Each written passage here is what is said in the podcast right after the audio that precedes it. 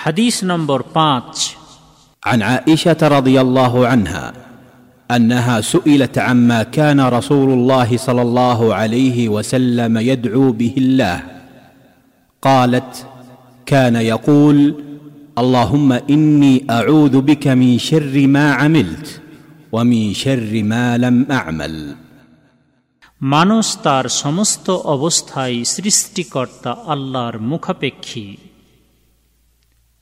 নবী করিম সাল্লাহ আলহি ওসাল্লামের প্রিয়তমা আইসাহ রদিয়াল্লাহ তালা আনহা থেকে বর্ণিত যে তাকে জিজ্ঞেস করা হয়েছিল, আল্লাহর রসুল সাল্লাহ আলিহি ওসাল্লাম কিসের দ্বারা আল্লাহর নিকটে প্রার্থনা করেন? তিনি বললেন যে আল্লাহর রসুল সাল্লাহ আলিহি ওয়াসাল্লাম এই দোয়াটির দ্বারা আল্লাহর নিকটে প্রার্থনা করতেন।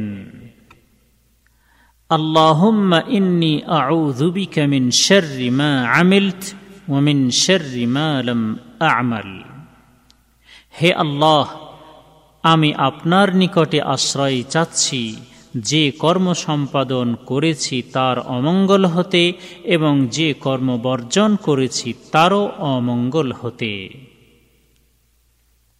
শাহেহ মুসলিম হাদিস নম্বর ছেষট্টি হাইফেন বন্ধনীর মধ্যে দু হাজার সাতশো ষোলো।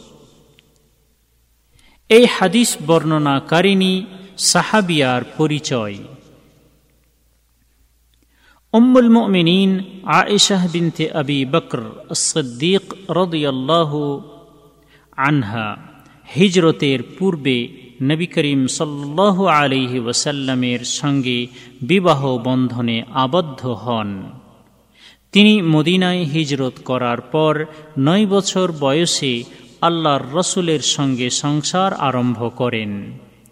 আল্লাহর রসুল সাল্লাহ আলহি ওসাল্লাম যখন মৃত্যুবরণ করেন, তখন তার বয়স ছিল আঠারো বছর। তিনি সাহাবিগণের মধ্যে অধিক বুদ্ধিমতী। জ্ঞান এবং রায় প্রদানের ক্ষেত্রে ছিলেন সর্বোত্তম ব্যক্তি। দানশীলতা ও উদারতায় তাকে উত্তম নমুনা হিসেবে উল্লেখ করা হতো। তিনি অনেক হাদিস বর্ণনা করেছেন। তার বর্ণিত হাদিসের সংখ্যা দু হাজার দুইশো দশটি। তিনি রমাদান বা সৌওয়াল মাসের সতেরো তারিখে মদিনাতে সন সাতান্ন অথবা আঠান্ন হিজড়িতে রোজ মঙ্গলবার মৃত্যুবরণ করেন। আবু হরেরাহ রদুয়াল্লাহ তাল আনহু তাঁর জানাজার নামাজ পড়িয়েছিলেন এবং তাকে আল বাকে কবরস্থানে দাফন করা হয় রদুয়াল্লাহু আনহা। এই হাদিস হতে শিক্ষণীয় বিষয়।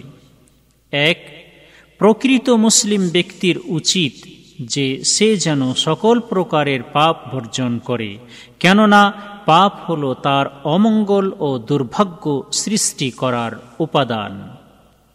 দুই, মানুষ নিজের পাপের অমঙ্গল হতে সুরক্ষিত হওয়ার জন্য পরাক্রমশালী আল্লাহর স্মরণ নেওয়ার প্রতি এই হাদিসটি উৎসাহ প্রদান করে। কেননা মানুষ তো তার সমস্ত অবস্থায় তার সৃষ্টিকর্তা আল্লাহর মুখাপেক্ষী। তিন, এই হাদিসটির দ্বারা প্রমাণিত হয় যে মঙ্গলদায়ক আশ্রয় স্থল হল একমাত্র পরাক্রমশালী মহান আল্লাহ, সৃষ্টি জগতের অন্য কোনো ব্যক্তি বা বস্তু নয়।